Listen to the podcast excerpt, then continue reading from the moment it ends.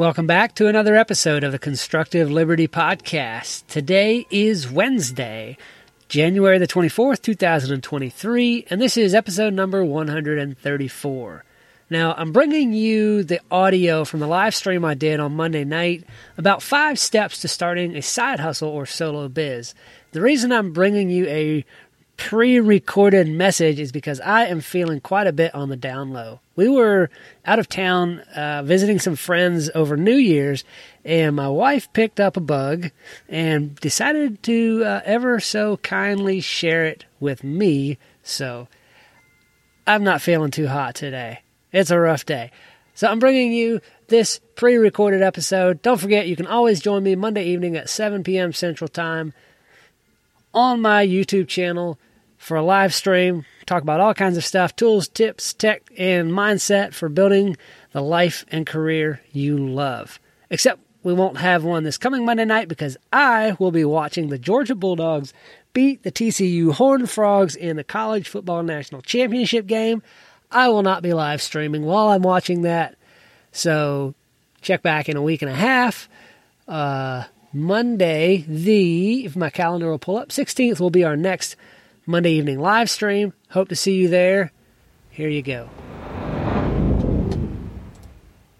Tonight we're talking about five steps to getting started in a side hustle or a solo biz. You know, we talk about building small business, but a lot of my angle is as a solopreneur. So we're talking about starting a new side hustle or a solopreneur business.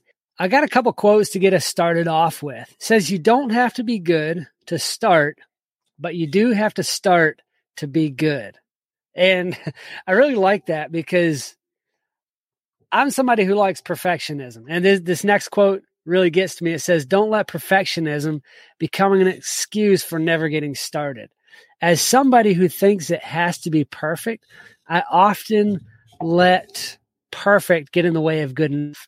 And it's you have to realize and it can be so hard if you are a perfectionist that that's really just an excuse for not getting started.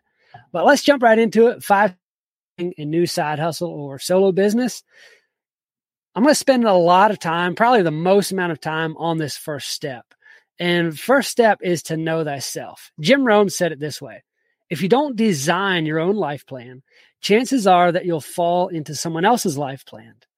And guess what they have planned for you not much. So, in creating a plan for there, there's kind of a whole process to starting a side hustle or a business. And, you know, one, you can just go do the thing if you know what you're doing already. But if, if you're not sure exactly what you want, what you want to start, you got to start by knowing yourself. And that's your interests, your passions, your skills, your strengths, your personality. Now, that's one that I talk a lot about is your personality styles. And there's a lot of different assessments that you can do to, to figure out your personality. I'm partial to the DISC model of human behavior. There's also the Myers Briggs. There's the, um, I'm not sure what the other one is. It's got colors and numbers. I can't think of what that one's called. I've never never messed with that one. And then you've got Strengths Finder. There's a few of those like that that teach you your personality style. And I'm going to bring something up here on the screen, show you just a kind of a basic overview of DISC. You've got four basic personality types in DISC. You've got the, you know, you have the the, the cross the cross arrow, the index of outgoing and reserved and task oriented and people oriented. And as you follow that compass, somebody who is outgoing and task oriented would be the high D or the dominance. They're the person who is results oriented. They're a driver, highly competitive. Somebody who's outgoing and people oriented would be more influencing. They that's we call them the I type. They're persuasive, inspiring, and enthusiastic. Then you have the people oriented and reserved individual. They are the the stabilizing or the steady.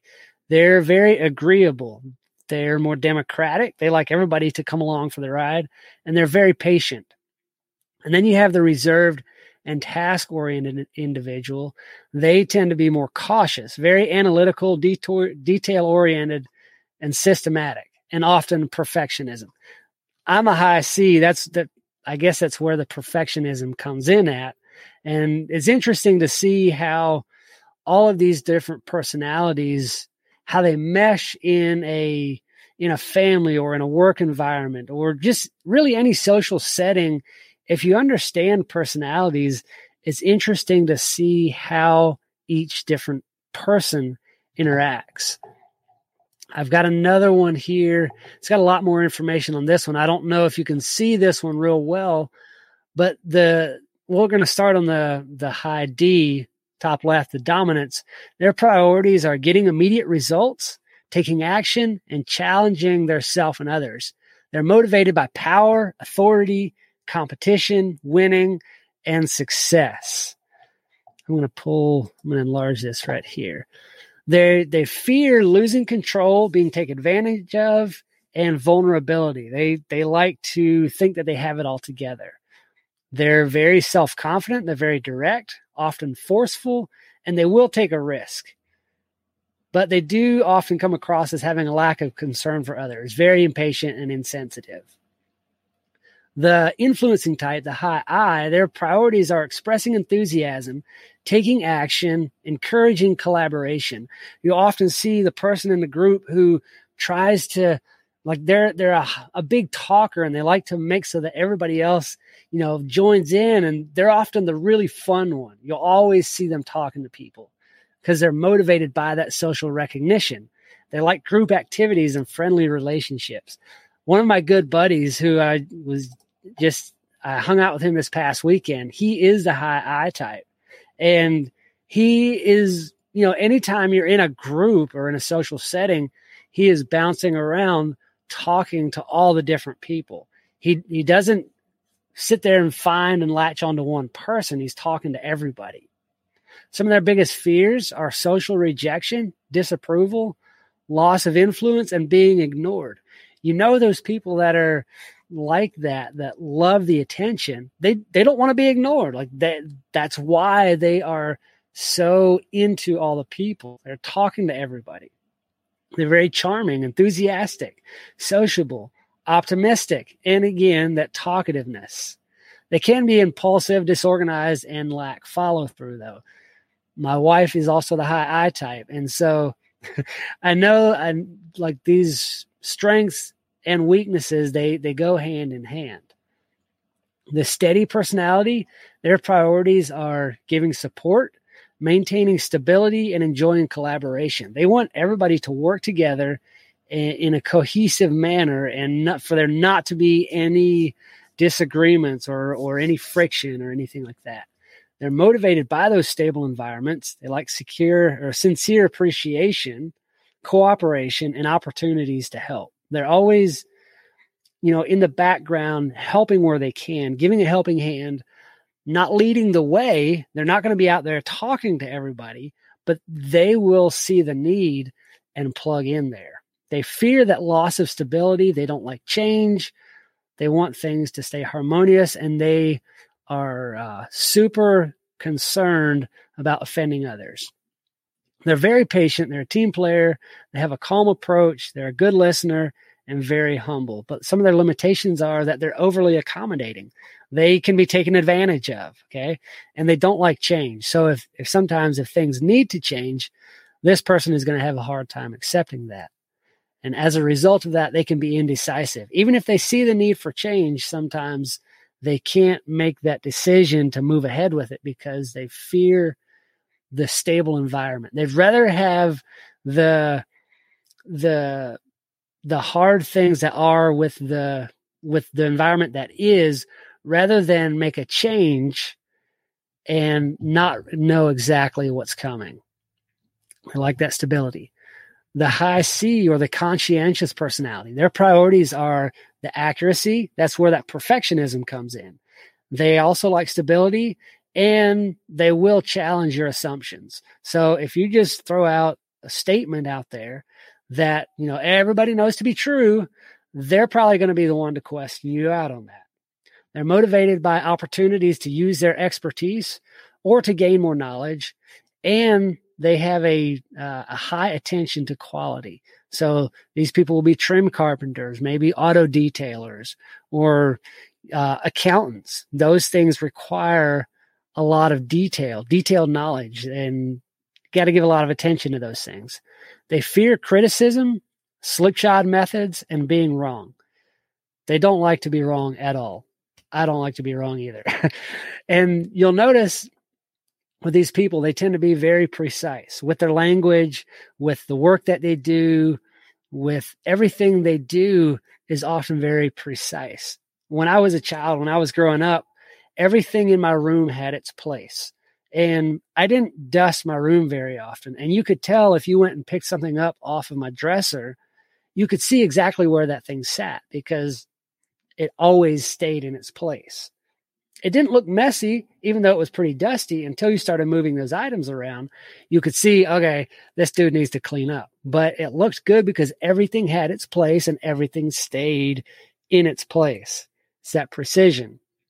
They're very analytical, very skeptical, reserved, and often very quiet, depending on how their personality exactly ties in. I'm a CD, so I'm not always quiet, but I do tend more to the quiet side. Their limitations are that they're overly critical, they tend to over analyze things, and they isolate themselves. And those are three things that I do very much. Let's see. So if we go on to some of the, I've had a few things here to show. If we go on to some of the strengths, you know, we're still in the knowing thyself. Um, we talked through a little bit of the personality style side of things, but you also have, you know, your interests, your passions, and your skills and your strengths. So I pulled up a little graphic here that shows different kinds of strengths that you might look for. You know, somebody in somebody that you're bringing into a group, or maybe in a re- relationship or in a work environment. Some of those things might be impulsive, and you might think, well, how can that be a strength? But an impulsive person can be a quick decider. Is you know, it's it's in how you look at it. Sometimes you need to make that quick decision. So rather than um, saying somebody's impulsive, you know, he quick decision, and that's a good thing in that environment. You know, you've got different strengths of being kind, efficient, confident, responsible, relaxed, energetic, meticulous, intuitive, driven, persuasive, creative, passionate, loyal, focused, persistent. All of these are different strengths of different personality types. Now, you know, there's there's all kinds of strengths outside of this. This is just one of the things that I wanted to show and it you, can do a deep dive and all of that, but those are some of the things that you need to know when you're starting a side hustle or a small business. Like, where do I work the best? What are my strengths so that I know what I want to do and how I like working and all of those things.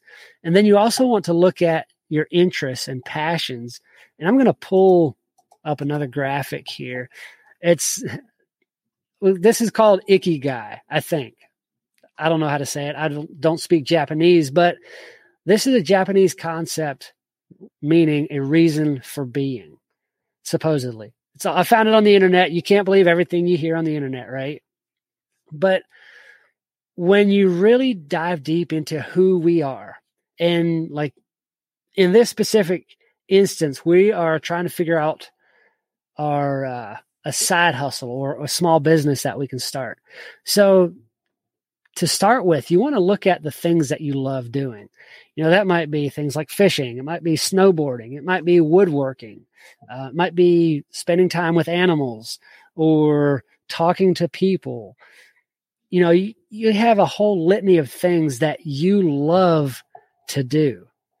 I'm going to small screen here in case, well, here we go. So I can see chats if there are any and and as you as you go down that list you can see how some of those things could tie into a potential side hustle or business. Like if you enjoy talking to people maybe you would be a good salesman. You know maybe if you find a product that you really believe in you could do sales calls for somebody nights and weekends. You know there's there's people that do that. They will get the leads in and schedule calls and you could just call those people up on the phone and talk them through how this product could serve that person. So that's how what doing what you love could tie into your um, potential side hustle or or your own small business. Then you also have to look at things you're good at. For me, I grew up doing carpentry. So all aspects of carpentry I'm pretty good at.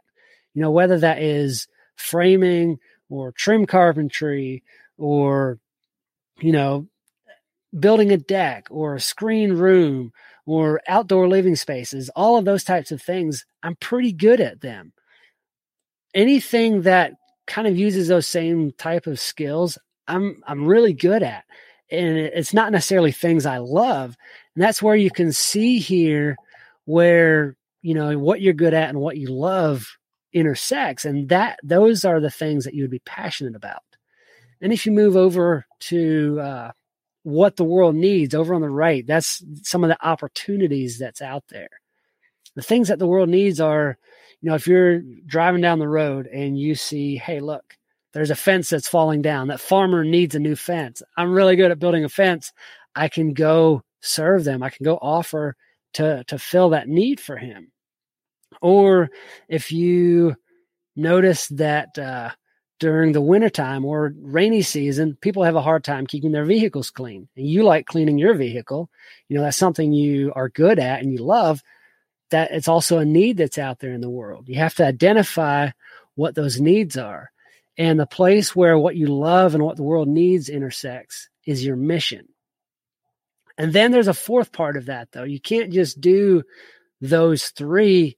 You also have to have something that you can be paid for because there's needs out there that people are not going to pay for. There's things that you love doing that uh, people aren't going to pay you for. And there's things you're really good at that people aren't going to pay you for. And so you can see kind of where some of these other intersections are like what you're good at and what you love and what you can be paid for. It gives you satisfaction, but maybe a feeling of uselessness because the world doesn't necessarily need it. But what you're good at, what you love, and what the world needs, that brings you delight and fullness, but you're not getting paid. There's no wealth there. What you love, what the world needs, and what you can be paid for brings you excitement and complacency, but a sense of uncertainty because you maybe aren't that good at it. What the world needs, what you can be paid for, and what you're good at is comfortable, but leaves you feeling empty because you don't necessarily love it. But right there in the middle, where it says Ikigai, right there in the center, that is where where your side hustle or your small business that you're starting, like when when you can find that thing that brings all of that together, then then you've really really got something. So this this also plays into step number two that I have here, which is knowing your why. Got a couple of quotes here, three actually. There's two great days in a person's life the day we're born and the day we discover why. And I think if we tie all these things together and we find that, I'll call it the Ikigai, the reason why, like that is, that brings fulfillment in life. That is, like this next quote said, says, the purpose of human life is to serve and to show compassion and the will to help others. That is what this is, is serving others. That is showing others compassion. That is giving of our strengths. I believe that's what we were created for is to utilize our interests, our gifts, our passions, our skills, our talents, our abilities, everything about us that God created us with. We are meant to use that to serve other people. That is where we get a sense of fulfillment. That is where true meaning in life comes from. Another quote here says, "A good life should always be made, not waited for." So when when you're intentional with finding these things, finding the what you love, what you're good at, what the world needs, and what you can be paid for, you are creating your life. If you're you're not sitting around waiting on someone else to show up and tell you what to do, or going out and getting a just a job doing I don't care what, you know, a lot of times, a lot of jobs that I've had, I hated. I was good at them because I cared about uh, about doing good work, but I didn't see the meaning behind it because I didn't love it. I didn't see that the world really had a need for it. So I was, you know, I was good at it and I could be paid for it. So that was my profession at the time, right? It I was over here. I'm not even sure where I was at. It was just my profession. I didn't love it and uh, I didn't last there very long. So if you can find that the why, life takes on a whole new meaning. And there's three aspects to the why. I call it the MVP. It's your mission, vision, and purpose in life. I like to start with the end in mind. I think it's the seven seven habits of highly successful people. He says to start with the end in mind. Might not be that book. Anyway, I read. I, I don't remember what all books I read what in, but starting with the end in mind, and he takes you through the exercise of how you want to be remembered at the end of your life. Like, imagine you're sitting at a funeral. You walk up to the casket and you look down, and it's you laying there in that casket. What do you want the people around you to say about the person laying in the casket? And then design your life around that. Like, how can I create my life in such a way that other people will say those things about me, that they will remember that I was somebody who gave it my all, who lived life, who utilized everything that I have. Okay, look at it this way. I'm a huge football fan. I love watching Georgia football, and they just won a big, huge game the other night. Stetson Bennett is their quarterback right now. They're going to a second national championship in a row, a chance to go twice in a row, back to back. Stetson Bennett is not the most talented quarterback out there. He's not the most physically gifted, but he has done more with what he has than most other majorly talented, gifted quarterbacks have ever done. Like he is about to, or he has a potential to win his second national championship. And he was a walk on several years ago. I want to be the kind of person who, when somebody looks at me, they say, you know, he really didn't have that much talent, but man, he did a lot with what he had, is how I want my life to be. Step number three is the four W's and an H, or it's a kind of a little game that we used to play when we were kids, you know, the who, what, when, where, why. But it's the what, when, where, and how do I want to live? So if you go through like what you want your life to be, that also is going to tie into, you know, the opportunities that are there with your side hustle. Mark Houlahan said, if you truly want your life to be a magnificent story, then begin by realizing that you are the author, and every day you have the opportunity to write a new page. So when you wake up in the morning and you don't feel any purpose to your life, like if you sit down and be like, if I was writing my life, if I was writing the story of my life, how would I write today's page? And then write it out and make it happen. Like do the things you need to do to make your life happen in a way that would be exciting and meaningful for you and for other people. Jack Spirko, uh, he has the survival podcast. A couple years back, he did a series called his, he called it the 13 stomps, but it was 13 questions or tips to help you create the life you want to live. And I've kind of modified a couple of those. I think I have like eight or no, 12 of them written down here. I'm just going to go through them really quick. First off, he says, What do I want in my life that I don't have? Answer those things. Like just go through that five ten minutes. What do I want in my life that I don't have? Then what do I have in my life that I don't want? And and you may find some things there that uh, are directly clashing. Like you know, you might have this, but you want this, and they're like two polar opposites. So what do you have to do to to flip that? The third thing is where do I want to build my life? Do I like where I'm living now? If I'm living in South Georgia or Kentucky or Alaska, is that where I want to build my life? And how how does the side hustle or small business that I want to build play into these things? Next question, or the next thing to do is to develop how can I questions. So, what do I want in my life that I don't have? I want a house. So, how can I get a house? Know, do I, do I need to build one, buy one, borrow one, rent one? What do I need to do to have that house? And is that going to further my mission? Is that going to play into the, the other things that I have and don't want or want and don't have? Number five is to develop a financial plan. How can I create the the financial freedom in order to achieve those things? And and plan that out and say you know either either it fits into my financial plan into my current finances or i'm going to have to figure out how to make more money in order to make these things happen number 6 is to list everything you have and are grateful to have in life Number seven kind of goes back to this Ikigai right here. And that is a deep analysis of what is my sphere of control, influence, and concern and where those things intersect. You know, you, you don't want to operate only in your sphere of control. You don't want to operate at all in your sphere of concern because that's things you don't have control or influence over.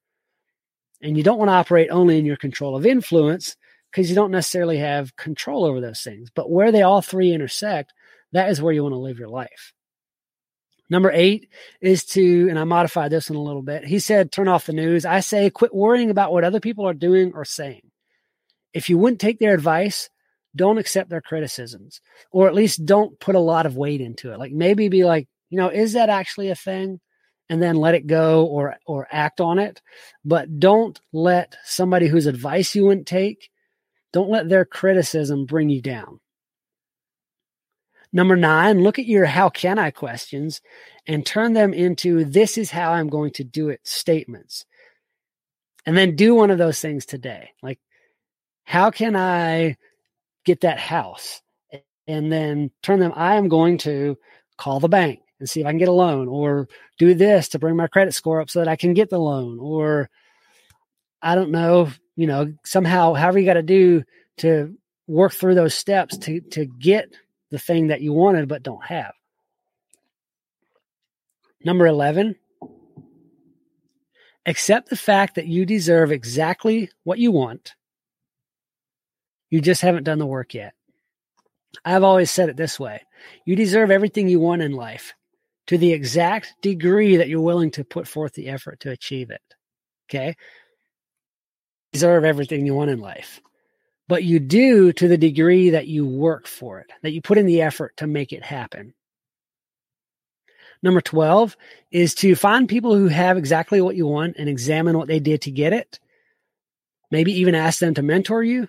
Number 13 is to look over these lists every single day, make updates, and don't stop until you have achieved the life you want, the, the side hustle you want, the small business you want, don't stop working and moving forward until you've got it. Um, let's see what else I had here. I think that's it on those. So I'm going to go full screen now so you can see my mug. Number four on the five things to do when starting a side hustle or small business is look for the opportunity. And that is where we talked about that Ikigai. I brought that one up too soon. You know, where your skills and your passions and your opportunity and what the world needs, where all of those things intersect. So we've already gone through that. I brought that up too soon, but it we've gone through it. So you you know what you need to do in those things. Look for the intersection of your skills, your passions, your opportunity, and what the world needs, and focus your efforts there. And then the last thing, number five, is to take action and I have take action, take action, take action. Like don't stop, don't sit around, don't wait on somebody else to do it for you or to make it happen. Don't sit there waiting on opportunity. Okay? Opportunity is not very likely going to come knock on your door. The thing you want is not going to chase you down. You have to go make it happen. It's not like deer hunting. You don't go sit down in a, don't go sit there and wait on it. Go actively pursue it. Take action. Create a structure for how you can make it happen. Like if you have to set aside an hour a day to work towards that or two hours a day to gain the skills and the knowledge to create the things that you want, then go do those things, but take action on those things. Look at that list we talked about in step number three. Work through those things and take action every single day. You've got to make it happen. You can do this. I know you can.